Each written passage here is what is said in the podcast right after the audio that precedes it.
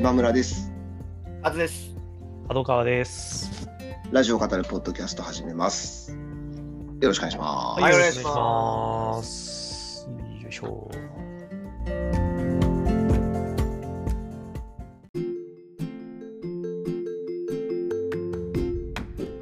ちょっとオープニングトーク的にですけど、うんうんうん。あのー一週前の時に、はいあのー最近のオープニングトークの恒例で、あの、うんアフターシックスジャンクションで番組聞いて聞いてこうわからないことをいろいろ聞いてますけど、はいはいはいこ交通情報の流れる曲についてっていうのが、ありましたねトゥントゥンそうそうですねあの。あ、水野なん。あそうです、何の曲なのかっていうあのラジオネーム水野さんからのはいお問い合わせに、あの回答が出ましたですね。はいはいはい。ウォーク・ディス・ウェイでしたね。オーグディスウェイでしたね。うんあ、そうだったんですね。うん。あのフラッシュバック夏だと思ってたんですけど、うんうんうん。なかなかやっぱり分かんないもんだなっていう。あうないさんの予想が そうですね。私確かでしたね。あのベースの音でしてうね、ん。あの出だしのところですね。うんまあ、すっきりしてよかったなってうんういう。ところで。まあ、あの特にそれ以上の話はない水野さんはあれでしたね。なんか、ああの、還暦近くの方。そうそうそうそうそう、はい。あの僕がそのトップ5の,、うん。あの TBS の水野アナウンサーだったらいいなっていう予想されてた。んですけど、はい。あの男性のまあちょっとあの歌丸さんよりあのご年配の方でということで、すごいなんか謙虚なメールでしたけれどもね。ね。うん。僕、あれきっかけで、あのー、4曲、えー、ウォーク・ディス・ウェイとフラッシュバック夏と、ラキャビと、えーブラキャビと、あとなんだっけな。あと、まあでも今の予定は未定でもそうか。あと5曲なのかなあとイントゥザナイトか。イント・ザ・ナイトか。はい、そうですね。あのね、僕あんまそんなライムスターの曲全部詳しいわけじゃなかったんで、あの有名なやつは知ってるんですけど、あの、Spotify で聞いてみたんですよ。はいはいはどれも大体初めて、まあ、なんとなく耳にしたことあるなっていうものもあったんですけど、初めて聞く曲で。で僕なんかその、それこそアトロクの交通情報のインストの方で知ってる、音楽ばっかだから順番逆だから、はい。そこに曲乗ってくるみたいな、なんかはい、ラップのっち来ちゃったよみたい。な。ラップ乗ってくるみたい。な。すごい。なんかね、あおーみたい。な。なるほど。うちの奥さんもあの予定は未定では完全にそうでしたね。うんうんうんうんうん。行ってあれじゃんみたいなねえそうそ感うそうそうじで。した。あの家で流してたら。なんかあのーそうですよね。冒頭で、あ、あれじゃんってなりますよね。うんじゃあ交通情報の時間、コーナーですみたいな感じの。街の心電図っつうん、って。そうそうそう。習慣、習慣にやっぱね、耳の中でなっちゃってるの。うん。パッて反応しちゃいます。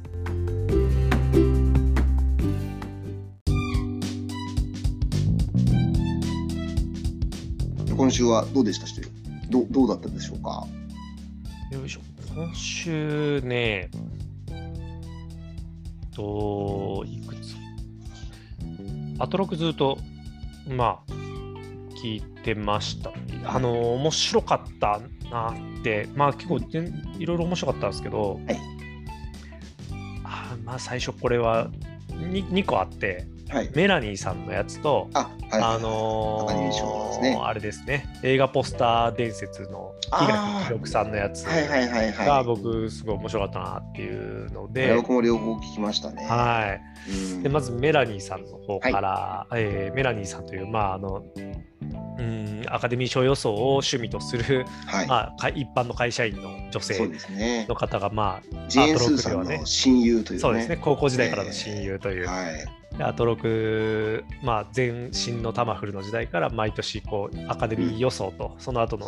振り返りをやるっていうのがはい。例年なんですけど、今回振り返りの、ね、月曜日に、えーアカデミー賞があってはい。火曜日に振り返りで、えー6時半からのコーナーですかね。うんカルチャートークでいらっしゃってね。っていう感じでしたけどまあああのアカデミー賞も合わせてなんかうん、このメラニーさんトークも合わせてっていうのを聞くのがもうこの近年のセットっていうかセットの楽しみ方ってもういう、僕ももう完全にそうです ね。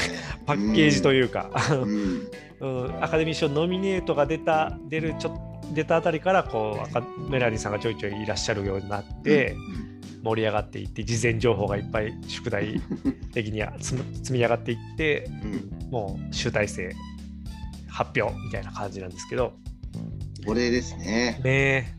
うん。まあアカデミー自体がね今村さん、あのー全部ゆ有給取ってメラニーさんと同じようにご覧になったということなんで、ええ。あれでしょうけどまあ結構こう物議を呼んだというか、うん。演出面含めてね。ね。ううん。んでそこに対してこうメラニーさんがこう濁すではなく明確に私はあれは冒涜だと思うっていう形でこうやっぱりおっしゃる感じとか、まあそれはのぜひともかくとしてなんていうかやっぱり一般人で趣味でやっているっていう人の強さだなっていうね、うん業界人じゃないからこそのこう明確にこう不快感をこう示すっていう ポジショントークに終わらないっていう感じだう。な。ん。うん。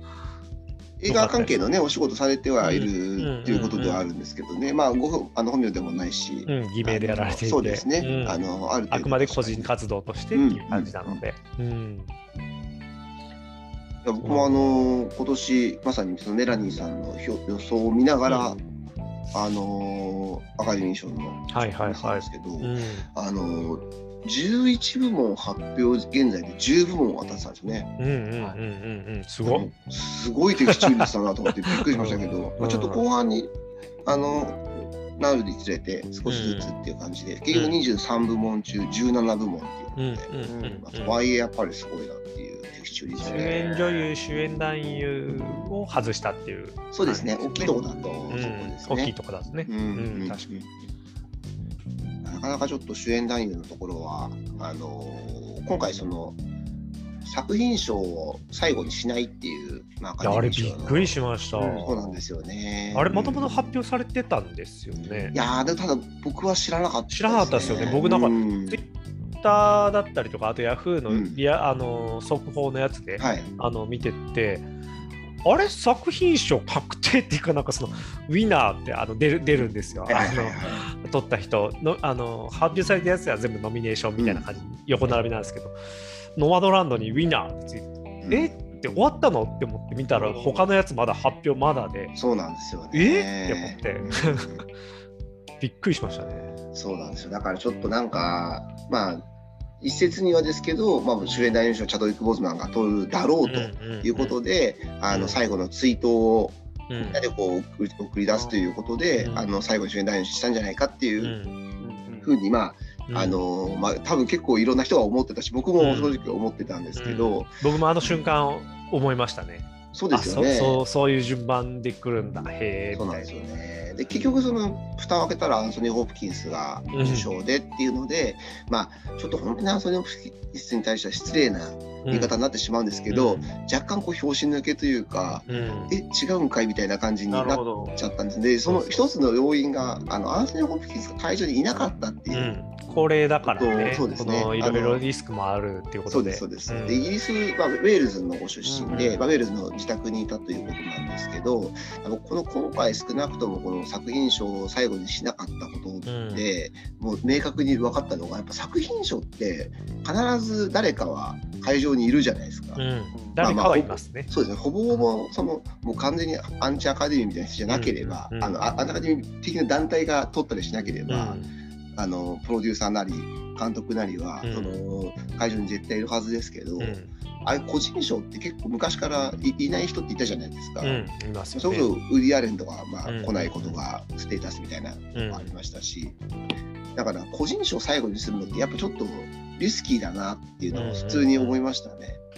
やっぱ会場に人その人がいなくて最後ってなんかめちゃくちゃ閉まらなくて。うん、なんかほ本当絵に描いたようにドタバタしてたらしいです、そうなんですよね。あのホワホワキン・フェニックスがあのプレゼンターだったんですけど、はいはいなんかこれはアカデミーから後であの私はみたいな感じで締めたんですけど、なんかものすごいなんかいつも最後のなんか終わり方って結構なんか、日本みたいになんか最後出演者全員出てきて、あの大団円みたいな感じにならなくて、うんうん。うんうん結構サクッと終わるのがいつも、うん。あの向こうのショーの特徴ではあると思うんですけど、うんうんとはいえっていう感じで。発想を持って返させていただきます。そうです、本当に、本当に。マジかみたいな感じになっちゃって。ただね、あのアトログ的にはメラニーさんが事前に、そうんのあのネオフィンの可能性もあるよと。うん言っていたことで、あのなんていうか、まあ、完全なね番狂わせってまでは思わない感じですけど演出でねそこまでなんかこうなってそうたらなんですよ。ちょっとねなんでもなんかこう今回あのショー自体の、うん。まあ、演出とかいうかプロデューサーがスティーブン・ソダーバーグそうですね。うーでなんかこう事前にねそれもメラニーさんがおっしゃってましたけどなんかえ映画の映画を見た、うん。見るかのようなあの授賞式にするってこうおっしゃっててなんかそうこういうことだったんですかね。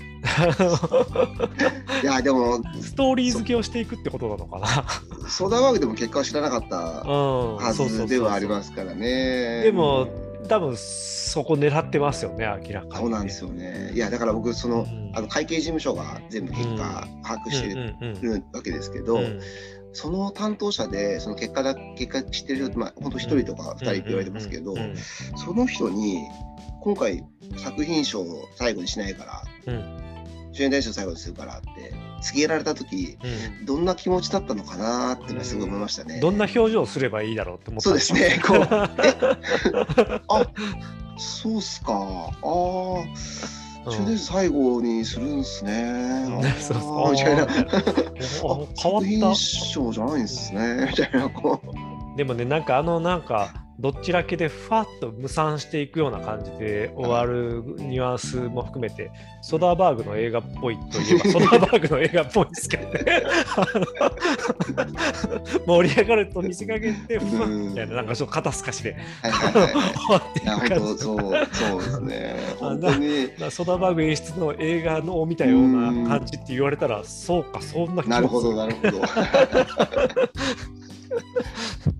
え作品賞はい。が、あの途中に出たっていうのは、ま、結局明確に理由は語られてない？いやなかったですね。ないんですね。うんはい。二つ多分最後あ主演女優うん主演男子が最後だったのかな。うん確かあのな三つ手前っていうか。はいはいなんですけど、まあ、でノマドランドがうんあの撮って、はいでまあ、監督賞と主演女優賞もノマドランドだったので、まあ一番、あのー結果出したのはノマドランドっていう、うんうんうんあのうん感じだったんですけど、そういや本当に明確にこういう理由でっていうのは発表は少なくともちょっと僕は知らないですね。あの出だしのところはねあのレジーナ・キングが、昔のちょっとあの70年代のあの映画の感じであの、フォントをこうそういう感じのフォントでバーンって出てきて、うんうんうん。あのオスカーをこう持ちながら会場をこう歩くっていう、あのですごいかっこいいあのソウルミュージック流れてうんなるほど。演出でそこらがもうむちゃくちゃクールで。うんあのかっこよかったんですけどね、あのちょっとあのライブがなかったっていうのもあって、ああ。いわゆる歌曲賞の曲っていうの途中で、あのライブが入るんですけど、うんそこ盛り上がりますもんね。そうですね、もう会場で一切やらないうん。ので、あのその手前に、要はうん日本時間だと8時半からスタートだったんですけど、うんうん7時半から8時まで、あ8時半まで、その会場入る前のあのスターたちとか、レッドカーペットの様子とかをあの中継する番組みたいなのが1時間あったんですけど、うんうんその中でライブの音源というか、え映像全部流すっていうスタンスだったんですよね。それもちょっとやっぱ盛り上がりに少し欠けた原因だった気がしますね。うんやっぱり、ううんん、あの途中でこうあのライブパフォーマンス入ると結構いつもあれが結構肝心だったんだなっていうのも。うんうんあの新しいスタイルのもの来年はねあのそういうのも含めて普通にやれるようにねうん欲しいなっていうのもすごく思いました。確か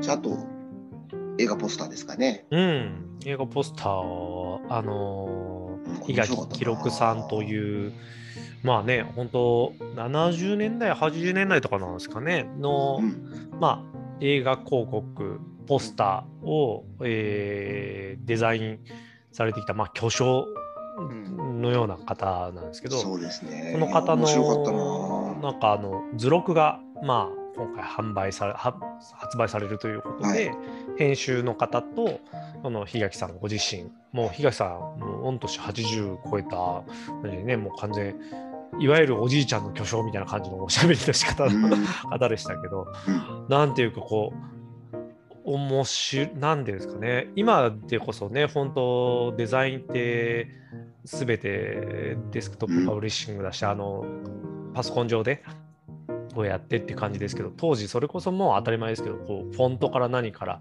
はい。手書きで やっててとかっていう話もそうかそう当たり前だけどそういう時代だよなっていうのとか、あと何ですかね。うーんけれんみというかなんというかあの結構独自色を出してる方だったんだなっていうはいはい感はい。じでね、そのそれこそランボーのポスターってなんか夕日夕日のイメはいはいはいはいはい。ージがすごく強いけどあれはなんかねすごい檜垣さんが勝手になんかその映画のイメージ的にそうです夕ね日のイメージなんていうかこうねがねお大きかったし、夕日ってなんかオレンジメインになるから、うんうん。ちょっと戦争色っぽい。言ってましたねもちろん戦争映画ではないんだけど、うん。ベトナム戦争っていうのがあの背景にある映画でもあるからうんで夕日を使いたいなってなって別に夕日のシーン一個もないんですけど。そうそう でもなんか不思議なものでなんかあった気してますもん僕。であった気してますよね、うん確かにうんあのポスターのランボーのイメージって、うん。そうなんですよ。僕もなんかあのイメージになってるなっていう感じで。でね。あれあ熱海の夕日らしいそうそうそうそうそう。え。ー社員旅行で行った熱海で撮った写真の夕日を使ってるっていう。そう。僕今見てるんですけど、はい。うん そうそうそうこれは日本なんですね。そうらしいんですよ。そうそうなんですよ。全然、全然 あとはな、いや、あとね、大統領の陰謀のポスターとかも。うんうんうんうん。クールですよね、これはもう。ね、クールで。本当かっこいい。僕最初それね、あの、まあ、検索して画像を見ながら聞いてたんですけど、はいはい最初その大統領の陰謀のポスター出てきたら、こう英語の大事バージョン、あの、要は、あ、え元々というん、国国のバあのアメリカバージョンが出てきたから、あこれじゃないのかな？でも話してる。このなんか蛍光灯がブワーッと並んでてとか言ってるからあのなんかでもこれっぽいんだけどなって思ってたら、最終的にその檜垣さんがデザインしたイメージが、うん。あの世界共通になったんえー、です。ってそう、あ、これそうだったんでしたっけ？そうそうそうそうそう。そうかそうかそうか。あのあの、ちょっと魚魚眼レンズみたいなそうそうそうそやうそう。つですよね。ううんん。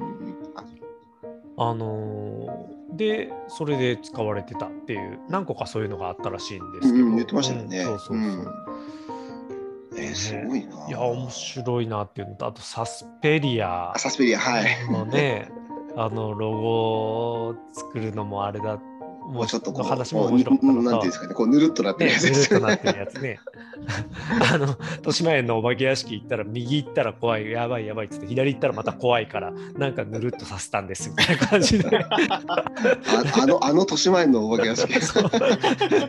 え？みたいな感じですけど。でもあの、サスペリアといえばやっぱりあの決して一人では見ないでくださいってあの、うんキャッチコピーがすごくあのえ日本の映画興行史的にも有名なうんうん。興行のキャッチコピーでドカーンと売れたって言われてますけど、あちょうどこの、あのーち血のりがバーッと散ってるところの血を縦にタラーっとこう垂らして、それをまあリード線的にしてちゃんとこううん。あのーそのコピーを読むような仕掛けにしてあるとかっていう、うん、話があって、うんああなるほどねっていうそういう視覚効果もとかっていうね。でこの別にポスタービジュアルでメインで出てきてるこの女性はあの主人公でも何でもなければうん何でもないみたいなね。そういうの多いっすね。うんたまにありますよね、そのパターン。目線がやっぱこっち見てて合うっていうのがうん結構ポスター的には重要でみたいな感じでおっしゃっててねそのどう目線の動きを作るかとかもすごく意識して。やられているのとかはの話は面白かったですね。あの、キューブリックの話が。あー時計仕掛けのねうん、面白か面白かったでったですすね。ねあ。そこね。あのー、えークロックワークオレンジの、こう、あのー、英語のフォントとはい。同じように作れとうん。うん。言われて、うん。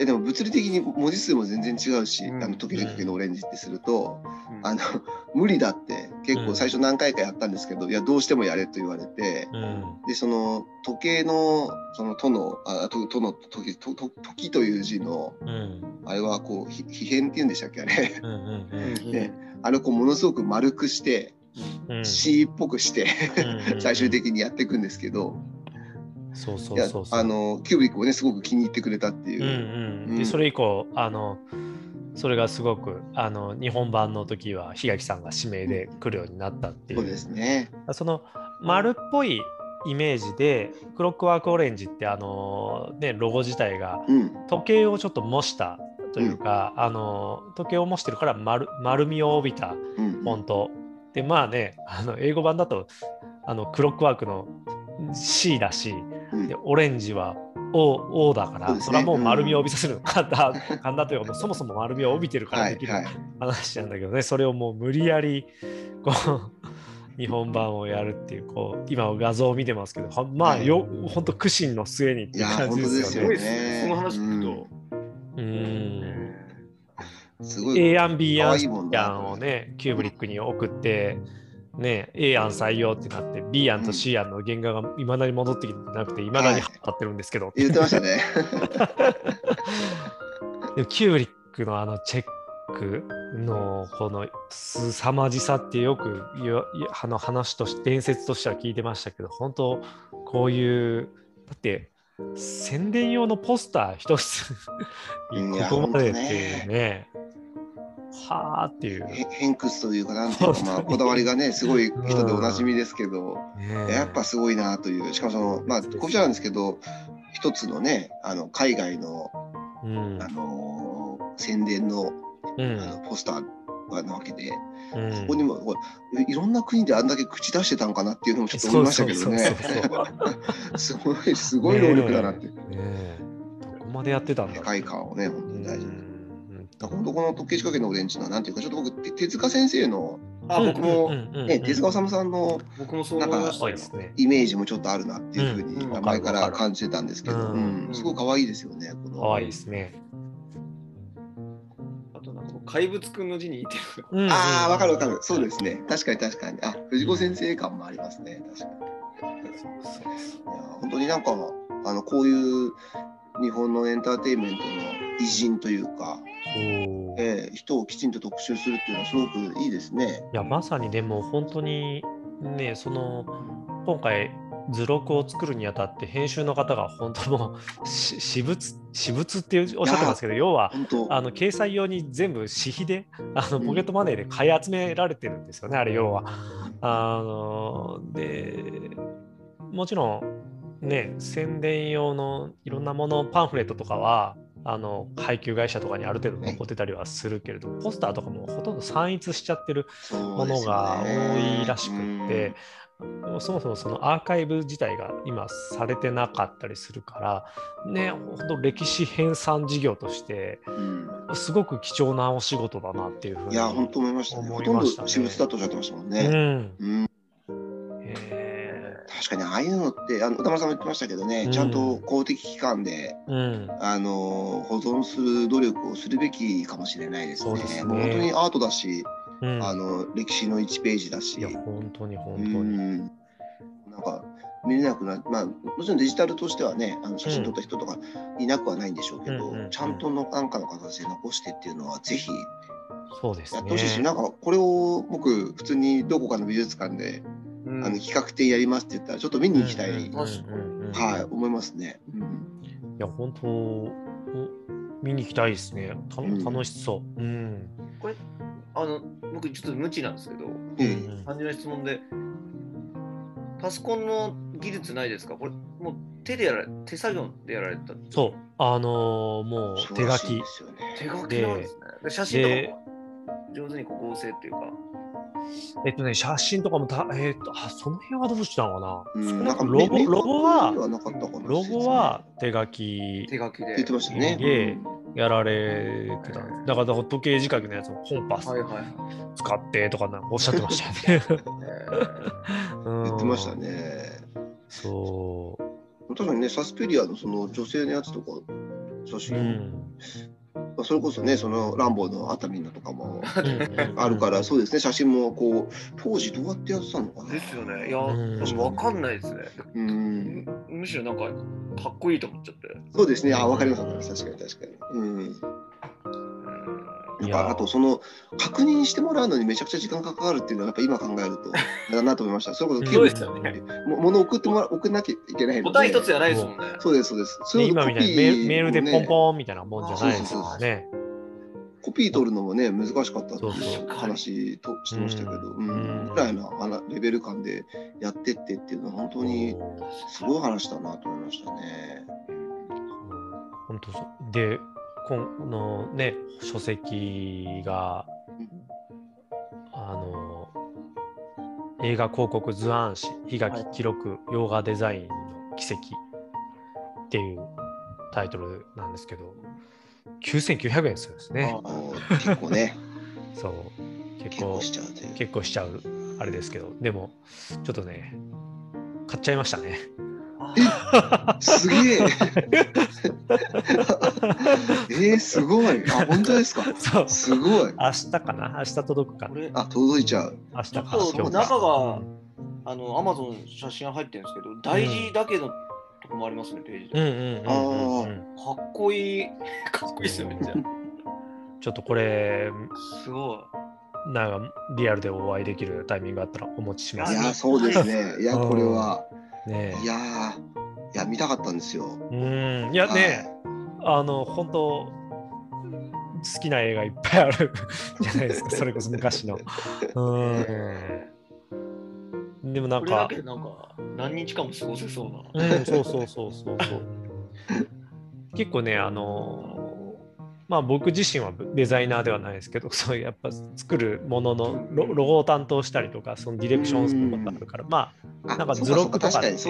ょいちょいとあの実はあの参考資料的にうんものとしては持ってたりするんですよ。そのでもなんかこう結構ロゴってバチッとかっこよかったりとか、なんかこうスタイリッシュなものってよいろいろその図録とかであったりするんですけど、ある種映画の大事とかってうんもちろんかっこよさもそうなんですけどそれだけじゃないなんか独特のけれん味というか、うんなんかそのなんかちょっとずらした感じとかも含めたものって意外と結構貴重だなっていうこのアーカイブだし、うんうんうんうんあとアイデアのなんかこう 宝庫として、結構小学生向けの商品とか作る時のロゴデザインとかの一つのこう引き出しとして結構あったら面白いなと思って。ねそういうなんかこう、オマージュとかもね、うん。そうそうそうあのそう捧げられるものでもありますしうん。ねうん。わ、すごい、いや、ちょっとぜひね、ぜひぜひちょっと、うん。はい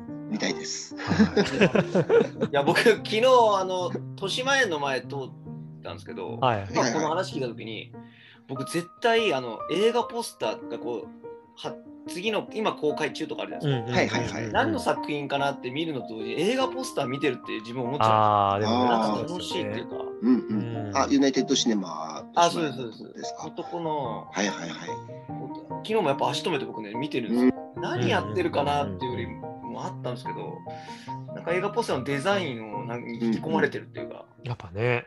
そういうとこあるかもしれないですねあの、外、そ入り口の横にこう、あそうそうそうバンバンバンって貼ってありますもんね。ねあそこでねやっ外から見られるんで、うんうん思わず足が止まっちゃうっていう。それこそ今でこそあれですけど昔はなんか本当情報があーそうねインターネットもない時代とかいや、本当にか本当。そういうとこ行ってこう、うんね眺めながらこうそそのジャケ買いじゃないですけどちょっとうん本当それこそねその雰囲気で見ようか見見る前かみたいないや、本当に。世界でしたよね。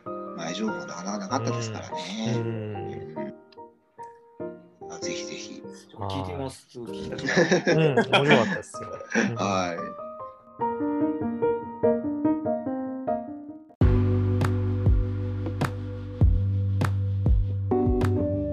あとちょっと今日は僕珍しく TBS ラジオではないちおょっとお話を一つしたくてですね、はいはいはい。あの JWAVE のうん。あの野村クインチさんっていうまあいろいろ編集したり、あの、うん。こう世界を旅行旅してとか、あの、いろいろウェス・アンダーソンとかソフィア・コッポラと仲良かったり、あのいろいろなんかこう謎が多い方ですけれども、あの野良君されてる「トラベリング・ウィザウト・ムービング」っていう、あの日曜日の夜にやってる番組なんですけど、あの先週あの離れ組がゲストで来ていてですごい仲良くて離れ組のあの番組ゲストとかも呼ぶんですいや珍しいと思いますね。ですよね。はい、すごく珍しい。で、うん。あのーくんちゃんって呼んでて、離れ組 めっちゃ仲いいんだなって。でその中でちょっと話してたのはその離れ組がアメリカに旅行に行ったらしいんですよ、うんうんうん。あの西海岸に。うん。であの、まあ、なかなかそういうのも行けなくて最近みたいな話をしてて、うんうんあのサンタフェに泊まった時うんに、ほあのーホテルのロビーみたいなとこで、うん。あのこうバーがあって、ううんうん。でそこでなんかこうミュージシャンがこうちょっとなんていうんですかねセッションというか、うん。あのストリートミュージシャンみたいな感じで演奏してたらしいんですけど、はいはいはい。そこにあの俺もちょっと混ざっていいかって言って、うんうんあの花見右入ってうん。あのでちょっとこあのこういうコード進行でって言って伝えてであの自分の歌をあの歌ったらしいんですよ。うん。飛び込み飛び入りで。でそしたらやっぱ最初全然ね日本語だしうんあの全然こう、まあ、向こうの人ってもともとそんなにこうめっちゃ真剣に見てないっていうか、うん。なんかおしゃべりしたりしながらあの見てる感じだと思うんですけど、うん。それが徐々になんかこうえなんか良くないみたいな感じになってって、であの少しこう乗ってきてでこう歌の最後の頃が、まあ、ちょっとこうあのラララで歌えるような部分みたいな、うんうんうん。ラララっていうかおおだったかな、うんうん。あので歌える部分とかがあってそことかもこうちょっと一緒に歌ってくれるようになって、すごい。でもう最後こうもうあのもうふーっていう感じで、うんうん。あの終わるっていうのをあの iPhone で録音してたらしいんですよ。その音源を、まあ、流してくれて、うん。なんかこうななんていうのかこう彼の歌と演奏がその何も知らないお客さんをこう巻き込んでって、うんうんうん。みんながこうあの音楽で一つになっていくみたいなドキュメントになってて、いああすごい素敵。や本当にすごいなんかああのいや音楽っていいなみたいな感じ素晴らしい音源で。あーすごい。へでかつなかなかその今もうそもそもライブも難しいし、うんうんましてやそういう不特定多数の人のところに突然行って歌ってみたいなことが、あの難しい世の中だからまあそういうのも含めて多分流したいと思ったんだと思うんですけど、そういう部分も含めてすごい良くてーへえ。普段はさっき角川さんの言った通り今日野村さんがこう、うん。一人が語りをあのしてね。そうですね。あのメールをこう紹介してそれに対してこうあの、うん。ありがとうございますって返してからこう、あの喋っていくっていうスタイルなんですけど、まあ本当に、まあ、めっちゃいい音楽が流れて野村さんもすごくこう、いい解消する、まあ、なかなか心地いい時間が過ごせるんですが、あちょっといつもと、はい、少し違うこう良さが、まあ、今日今日まであの、ーうんうんうん。るので。あのぜひ、はい、あの機会あれば聞いていただきたいなと思いましてですね。それはまたなんかこうね、撮ろう撮ろうとか思ってなくて、ふっとこううん、iPhone で撮って、その音源が放送に流すにある程度た足るといういか、やー本当にっていうとすごいっすね。そうですね。で それをこう流しちゃうっていうそのね判断も含めて、まあ含めてね、素敵っすはね。い、すごいいいなと思いました、ああ、ね。いいな。なるほど。素敵。うーん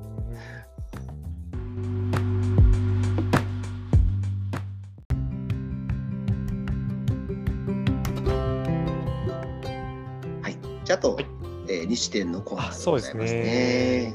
西店はですね、あの前回も盛り上がりましたが、あの山崎まりさん山崎まりさん、あ再び登場という。まさにちょっと前回あのあの人の話はお母さんの話がマジでやばいんですって、はいはいはいはいここで僕知ったと思うんですけどまさにその話されてましたね。そうですね。そして僕もあのあこれ角川さんが言った話だって思いながら、いや本当にやべえなっていう、うん本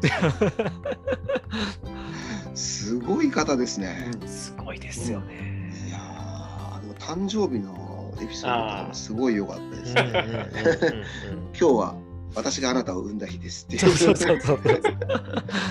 誕生日にね、大変お疲れ様です電話がかかってきて、誕生日に親からかかってきたら普通はちょっとね、いあのおめでとうの一言も言ってくれるのかなはいみたいな、普段はあのそういうんだけど照れくさいなって思ってうんいう感じで出たら、なんか今日は私があなたを産んだ日で す。ありがとうございます。お疲れ様でした。です。あの山崎さんの返しも最高でしたね。プラスあのそれに対してその今日は私があなたを産んだ日ですっていうのに安住さんがなんか教会の標語みたいですね。イエス様がイエス様は見ていますみたいなっていう。前に貼ってあるやつですよね。はい、開始してたのすごい良かったですね。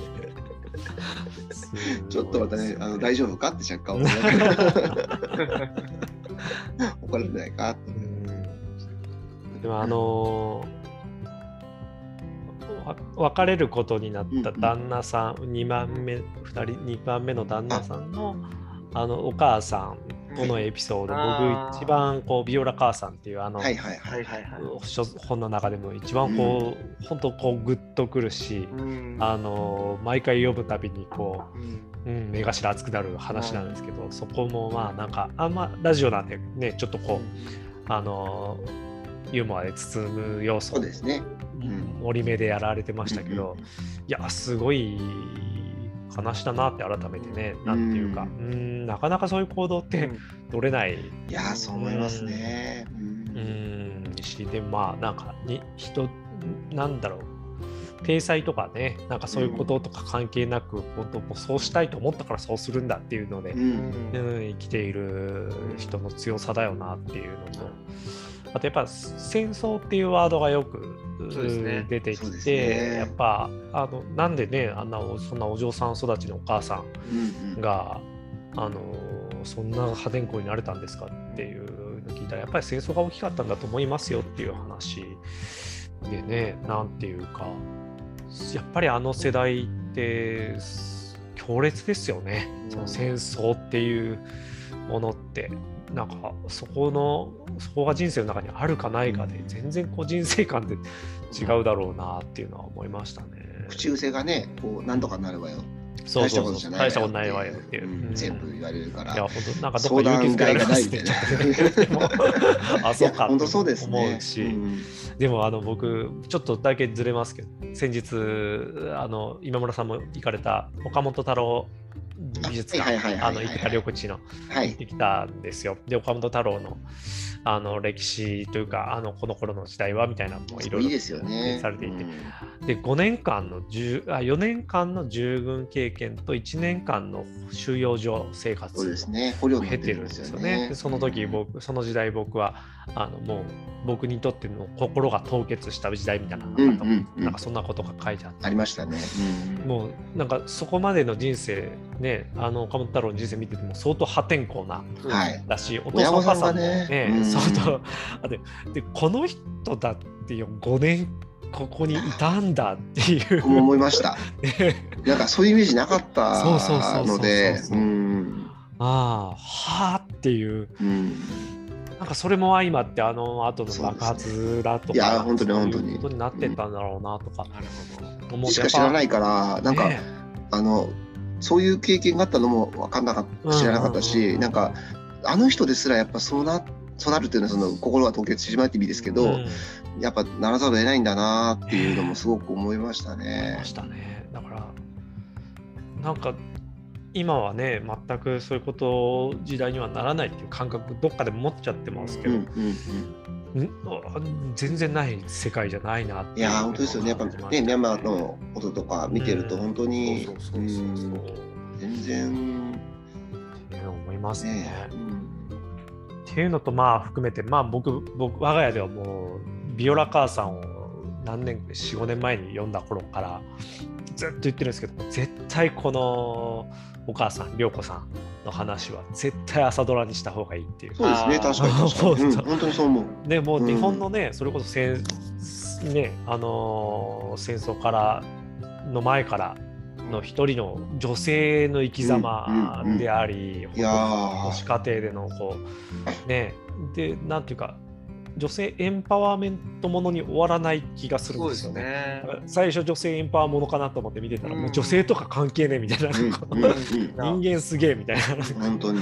そういう感じで終わるのでぜひちょっとね朝ドラにしていただきたいなっていう、朝ドラでゆっくり見たいなっていう。確かに確かに。数々ですよ。ね。朝ドラで見たら、ちょっと破天荒すぎて、この人、本当に実在したのって思っちゃいそうですよね。フィクションが過ぎるぞって思われてはい。娘もすげえみたいな。そうそうそうそう面白いんですよね。イタリアでみたいな。ううんん。